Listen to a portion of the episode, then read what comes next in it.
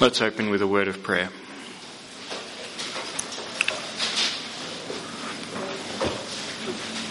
Uh, Lord God, we've heard uh, quite a number of things this morning about how we are called to live uh, for and glorify you. Um, and Lord, as we uh, approach your word this morning, I pray that you would help us to do that. Um, in this psalm, uh, there is much that is spoken about someone who does not fear you, and uh, there is stuff that is spoken about those who do fear you. So, Lord, I pray that we would be those uh, who hear and who obey uh, according to your glory. In Christ's name we pray. Amen.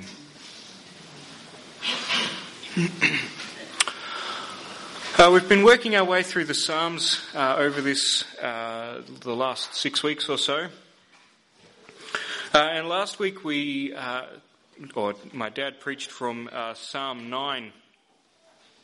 Um, those of you who were here last week might remember the final verse of that.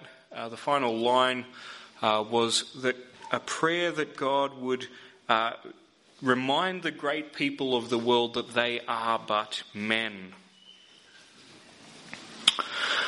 Uh, and Dad illustrated that uh, by pointing to some of the sorts of people that we look up to, uh, those who um, seem to do superhuman feats of, of uh, physicality or creativity or intelligence. Uh, but as we start uh, Psalm 10 this week, the psalm points us to a, a very different kind of great person. Um, and I say that in some ways kind of ironically. Uh, this sort of greatness is darker. It is the form of greatness where the person becomes great and powerful by oppressing and exploiting others. Uh, Beck and I were watching a new movie the other week, um, and one of the central characters of this movie illustrates this quite well. Uh, the character was portrayed as this, this great businessman, a, uh, a sort of um, the, the uber rich tech mogul, a brilliant entrepreneur, um, and, uh, and he was supposed to be sort of this great and respected person. Um, but the big twist of the movie was that this brilliant entrepreneur that everyone respected really wasn't that brilliant. In fact, all his wealth and power and respect came by his ruthlessly controlling and exploiting those who were actually smart and actually creative and actually extraordinary. And now, naturally, of course, this revelation made this character the villain of the movie from that point on.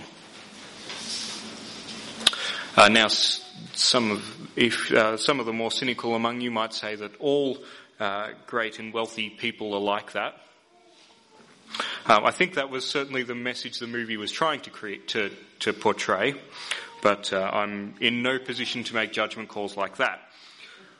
But at the very least, this movie was trying to raise questions about the sorts of people that we call great, the sorts of people that we respect um, especially those who really have come to power uh, or to attain wealth or, or influence through these sort of exploitative means. How can they get away with that? What kind of society do we live in uh, where people don't just get away with getting rich by exploiting others, but they're revered and, and respected and even protected from scrutiny by the very people they exploit. Those are the sorts of questions this movie was raising. And indeed, these are the sorts of questions that Psalm 10 raises. We're going to explore Psalm 10 this morning by looking at two questions that the, te- the text sort of raises for us two types of people it, it talks about. Uh, the first type of person, the first question that we, that we could raise is what kind of person would oppress others for personal gain? What kind of person would do that? Now look with me again at the first 11 verses. Uh, Why, Lord, do you stand far off? Why do you hide yourself in times of trouble? In his arrogance, the wicked man hunts down the weak who are caught in the schemes he devises. He boasts about the cravings of his heart. He blesses the greedy and reviles the Lord. In his pride, the wicked man does not seek him. In all his thoughts, there is no room for God. His ways are always prosperous. Your laws are rejected by him. He sneers at all his enemies. He says to himself, Nothing will ever shake me. He swears, No one will ever do me harm. His mouth is full of lies and threats. Trouble and evil are under his tongue. He lies in wait near the villages. From ambush he murders the innocent. His eyes watch in secret for his victims like a lion in cover. He lies in wait. He lies in wait to catch the helpless. He catches the helpless and, th- and drags them off in his net. His victims are crushed. They collapse. They fall under his strength. He says to himself, God will never notice. He covers his face and never sees. This sort of person is, is, is a real villain. He's the sort of person that you love to hate. He's evil, cunning, conniving. He makes plans and he hides and carries them out, springing in ambush on unsuspecting innocent victims. What an awful person. He's like a greedy lion, says the psalm, the top of the food chain, eating whomever he wants, whenever he wants. He's uh, in a dog eat dog world, he is the top dog. And he's eaten his way to the top. He is the top dog and he's got there by being the most cunning, the most ruthless, the most exploitative dog in the pack. He oppresses the poor and gets rich doing so. Again, this is a loathsome person. And the psalmist expresses that. He's frustrated, as you see in verse 1. Why, Lord, do you stand far off? Why do you hide yourself in times of trouble? Why is he getting away with this? Why are you letting him get away with this, God? He's a villain. He's a dirty, rotten scumbag. He's a psychopath with complete disregard for the lives of others around him. God, this is exactly the sort of thing you should be putting a stop to. You need to put a stop to him because he thinks he's getting away with it.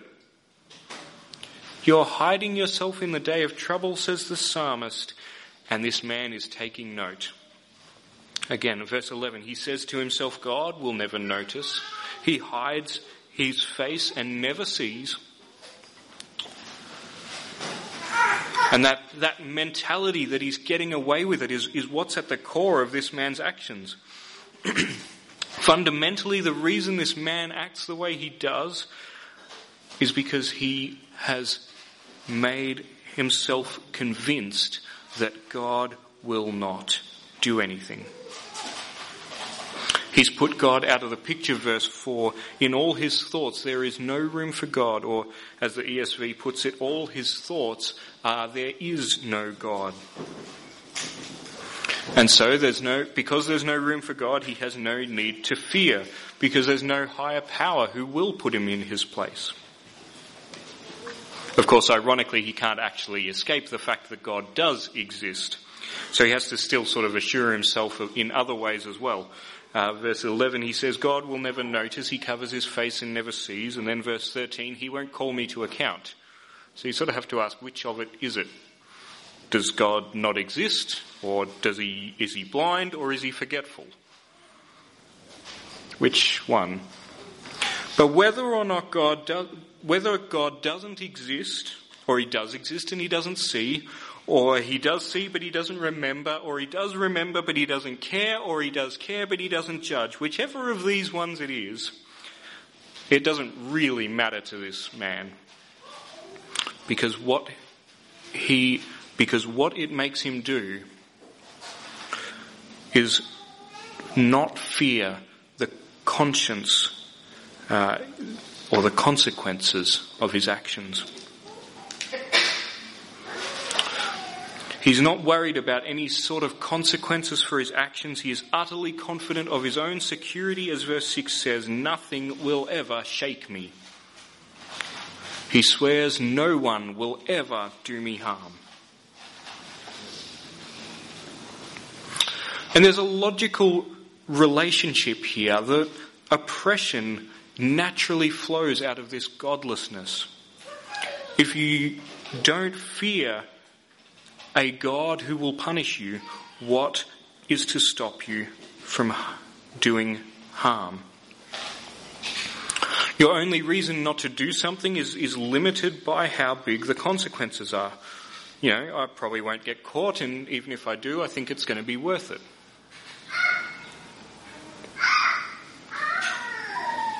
See, the fact is, this person isn't some sort of extra special evil person. This is just any old person who's managed to convince himself that he will get away with it. The truth of it is, we ha- all have it in us to be like the person that this psalm describes. All of us conveniently well, not consciously all of the time, but, but functionally, we all conveniently forget that God exists whenever we want something. It's an interesting pattern there, isn't it? Or, or maybe we do remember that God exists, but we convince ourselves that He's going to overlook whatever I'm about to do. Or we remember that God sees and knows everything, but we tell ourselves it's okay, we're, we're cool, God's, God's going God's going to be fine with this. He's, He'll forgive me. We all do it. This is our human nature. What kind of person would oppress others for personal gain? All of us would do that, as long as we can figure out we, how we can get away with it. And so Paul quoted this psalm in Romans 3, where he's, where he's trying to show that everyone in the world is corrupt and sinful. All are under sin, Paul writes, as it is written, none is righteous, no, not one. No one understands, no one seeks for God. All have turned aside, together they have become worthless. No one does good, not even one. Their throat is an open grave, they use their tongues to deceive. The venom of asps is under their lips. And from Psalm 10 he quotes, their mouth is full of curses and bitterness. That's Paul quoting Psalm 10 verse 7, saying this isn't, again, this isn't some extra special evil person out there. This is every single person who ever lived. Every one of us is like this, says Paul. All are under sin. Every mouth will be stopped. No one has any excuse. The whole world will be held accountable to God.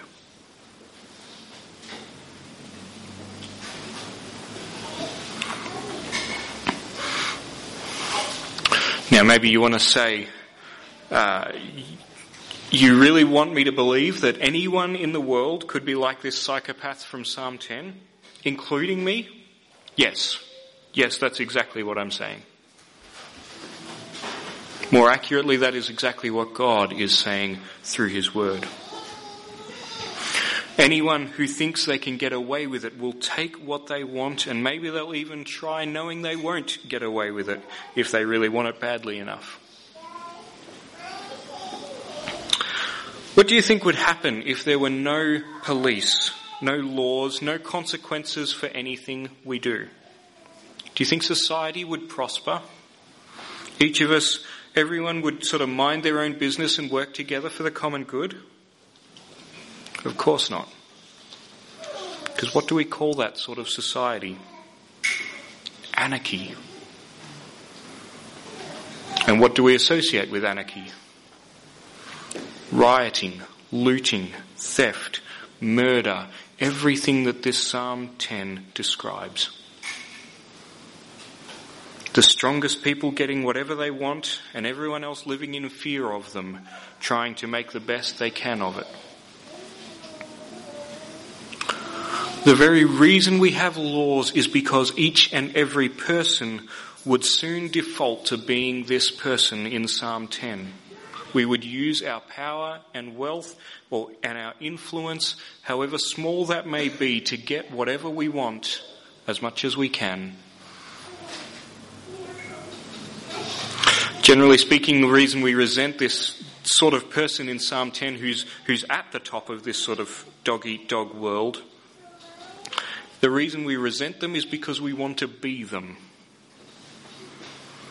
At the end of the day, we, in the same, in the same circumstance, given the opportunity, we would be exactly the same. That is our sinful default approach to life. In fact, it's not just that we would be like that. As I said, we all use our influence and, and, authority and opportunities, as small as they may be, to do whatever we can each and every day. We're constantly on the lookout for things that will benefit us, for opportunities that we can do things and not be caught. What do you do when your boss leaves the room? What do you do while your husband or wife is sleeping? What do you do when you have the house to yourself? Or maybe you're not even that subtle. Maybe you use your God given authority to make life better for yourself. You send your junior employees to do the jobs that you don't want to do. You enslave your kids to the desires and goals and aspirations that you have. You tell your wife to give you what you want because that's what submission means. We are all this wicked person that Psalm 10 describes. We are all exploiters and oppressors in our everyday human selfishness. Our natural predisposition is to do what will be best, is not to do what will be best for others, but to be, do what is, will be best for ourselves, given the opportunity. We are all the person in this psalm to a greater or lesser degree when the opportunity presents itself. We tell ourselves there will be no consequences, that what they don't know won't hurt them. We pretend God doesn't exist, and if we remember that he does, we assure ourselves that we'll get away with it anyway. And as a result, we all oppress others for personal gain. The real question isn't what kind of person would do this, but who wouldn't do this? What kind of person wouldn't oppress others for personal gain? And that's what the rest of the psalm explains. Uh, let's read verses 12 to 18. Arise, Lord, lift up your hand, O God. Do not forget the helpless. Why does the wicked man revile God? Why does he say to himself, He won't call me to account? But you, God, see the trouble of the afflicted. You consider their grief and take it in hand. The victims commit themselves to you. You are the helper of the helper of the fatherless. Break the arm of the wicked man. Call the evildoer to account for his wickedness that would not otherwise be found out. The Lord is king forever and ever. The nations will perish from his land. You, Lord, hear the desire of the afflicted. You encourage them and you listen to their cry, defending the fatherless and the oppressed, so that mere earthly mortals will never again strike terror. In these verses, David demonstrates what characterizes the sort of person who won't oppress others for personal gain. In, a, in, in short, the per, sort of person who doesn't oppress others for personal gain is someone who trusts and fears God. He trusts God because he knows that God helps the helpless. The victims commit themselves to you. You are the helper of the fatherless. You, Lord, hear the desire of the afflicted. You encourage them and you listen to their cry. At the same time, he fears God because he knows that God is a God who crushes the oppressor. As he says, break the arm of the wicked man, call the evildoer to account for his wickedness that would not otherwise be found out. The nations will perish from his land so that mere earthly mortals will never again strike terror. This sort of attitude towards God is, is in such a stark contrast to the previous verses. The person in the first half of the psalm trusted their own power and wealth and their own ability to accumulate power and wealth. That person feared nothing. He quashed his conscience with his assurance that God doesn't exist and doesn't know and doesn't judge. But David, exemplifying the person who, the, the righteous person, trusts God, the defender of the weak, and fears God, the judge of the self-seeking. Because he trusts God, he doesn't have the he doesn't feel the need to take what he wants from life because he knows that everything he needs will be provided by God.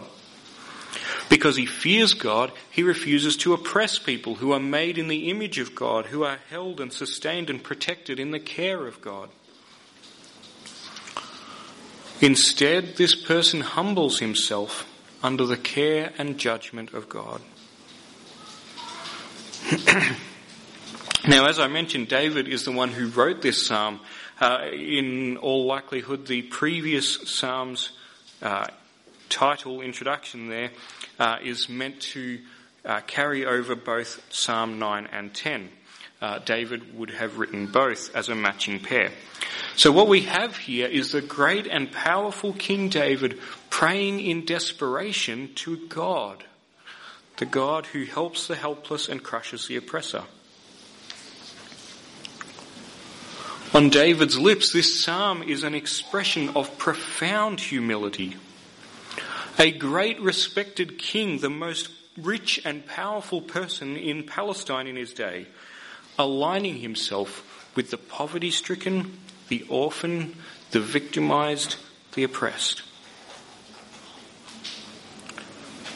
And this is not just David expressing a, a sort of false humility uh, or even merely just uh, compassion and empathy.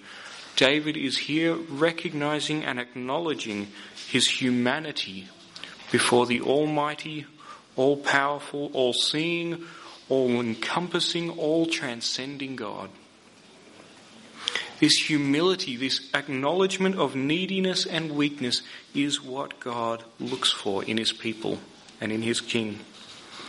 He doesn't raise up the person who has the most willpower or might uh, or wealth or influence over his people. Instead, he raises up the king who is the servant of all. The king who gave his life in cruel crucifixion as a ransom for many. I'm speaking about Jesus, of course, who made himself nothing, taking the form of a servant and humbled himself by becoming obedient to death, even death on a cross. And it's for that reason, that humility, that God exalted him to the highest place and gave him the name above every name. No one has humbled themselves more than Jesus, and so God has raised him up higher than any other. And likewise for us, being a Christian, being a follower of Jesus means submitting ourselves to this King, following, in, following him in his way of sacrifice. It means owning our helplessness and committing ourselves to the mercy of God. It means confessing our sins rather than hiding ourselves from the all-seeing judge. It means sacrificing ourselves for others' gain. The scripture says, whoever humbles, whoever exalts themselves will be humbled, but whoever humbles themselves will be exalted. Humble yourselves therefore under God's mighty hand so that at the proper time he may exalt you. The Christian way is never to scrap or claw our way to the top. The Christian way is never to seek our own gain at the expense of others. The Christian way, the way of Christ, is to seek others' gain through the sacrifice of ourselves. And this should have huge implications for the way we live in this world. We, as Christians, uh, give credit and express honour as often as you, you can. Avoid shifting the blame and take the flak on yourself. It, it might mean that you, your time and money and possessions aren't your own, but you give them freely to all in need. It, it might mean that your time and energy uh, you give to the members of your household and open your home and empty your pantry so that friends and neighbours and even strangers can enjoy the warmth of family. it might mean that you give up higher pay or opportunities for power if you can advantage or honour other people through your sacrifice. It might mean that you refuse to take, make demands of the people you have authority over. Put your efforts instead into supporting and getting the best out of them. It might mean seeing your retirement not as an opportunity to relax and have endless holidays. Instead, your, your retirement might be an, oppor- an opportunity to have extra time to serve and bless others. As Christians, we should rejoice to make ourselves poor, to make others rich, because God has done that for us. Our God is a God who humble, who honors and upholds those who willingly give of themselves for the sake of love and for his glory. And our God is a God who will deliver and bless his people in the world to come.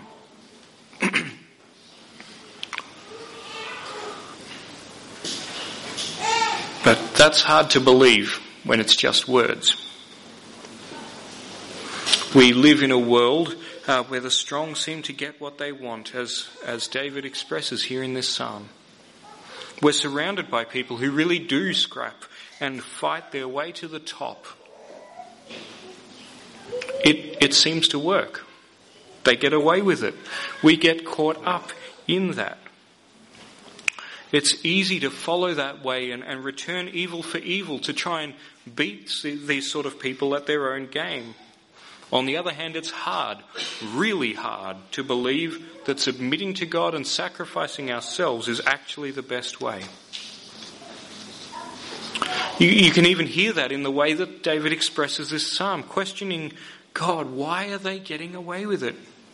Why is, the, why is oppressing the poor working out for them so well? Why aren't you doing anything to stop them? Excuse me. But David answers his worries and concerns and doubts in verses 16 and 17. The Lord is king forever and ever. The nations will perish from his land. You, Lord, hear the desire of the afflicted. You encourage them and you listen to their cry. Now again, this might just sound like mere words, but they're not just words. David is, is here reciting memory verses, as it were, that he's called to mind for a very specific reason. The context of, of each of these quotes that David expresses here is that they come from the Exodus narrative. Uh, we read earlier, uh, Tony read for us earlier from Exodus 15, uh, and that passage uses that word, that uh, that sentence, the Lord is king forever and ever. That's a song of praise, remembering that God brought Israel out of Egypt. The nations perish from his land is, is what we hear described as the conquest of Canaan. God giving the people the promised land under Joshua. God expelled the Canaanites from the land and, and uh, gave his inheritance to his people. God, hearing the desire of the afflicted and, and listening to their cry, recalls uh, the words that God told Moses when he revealed his plan to bring Israel out of Egypt. God said, I have seen the misery of my people in Egypt. I have heard them crying out because of their slave drivers, and I am concerned about their suffering. so David is not just talking about what God is, what he believes God is like. He is looking back on historical evidence of what God is like. David knew that God is a God who delivers his afflicted people because he looked back on history at the deliverance that God had wrought. As David looked back at God's amazing, great works of deliverance in the Exodus story. He recognized that that act of deliverance was a pattern, tip, uh, it was typical of the way that God works in history. God's great acts of deliverance in the past give us hope of his deliverance in the future because they show us the way that God normally works and the way that God normally treats his people. God does not change. Uh, and so we too can look back on history, not just at the Exodus, but on other great acts of deliverance. In fact, the great act of deliverance in the cross and resurrection of Jesus. We see the cross, we see the empty tomb, and we know that God is a God who establishes his good rule in the world. God is a God who crushes evil. God is a God who hears and delivers his people when they are poor and afflicted. He even raises the dead. That's who he is. That's what he does. And that gracious character and those loving actions come to a head in the deliverance that Jesus brought us. Deliverance from sin and death that he won as he died and rose again and ascended to heaven. And because we see it in those historical acts of God, we trust that we will see it in the future when Jesus returns. I started by raising questions about uh, the, the way that people oppress others in this world, and the world has no good answer to that. They can certainly ask the questions, and well might they do so, but they can't answer them in a satisfying way. There is no hope to be found other than in the gospel. Because when we because the gospel gives us hope in the face of godless oppression. The, God, the gospel gives us hope in a dog eat dog world. When we see people getting rich off the efforts and pain of others, the gospel assures us that God will not let it stand. God has established his king in humility, crowning him through crucifixion, raising him up through resurrection, and he will do the same for us if we follow him in humility. Let's pray that we would do that. Lord God, we uh, have heard your words this morning, words of uh, words of your servant David in uh, in affliction um, and in uh, frustration at the state of the world. Uh, and Lord, we feel that frustration we know that affliction. We see the oppression that happens in the world. Uh, and Lord, we pray that as we see that, that we would not be caught up, that we would uh, confess to you our own uh, desire, our own selfish, uh, our own selfishness in that we try to seek for our own way. Lord, we pray that we would uh, leave that at the foot of the cross, remembering and trusting that Jesus died to free us from that. Uh, and submitting in humility to the crucified King, the servant King, the risen and reigning Lord Jesus. Lord, we pray that as we submit to Him, that you would lead us in the way of the cross to sacrifice ourselves for the gain of others to your glory. Amen.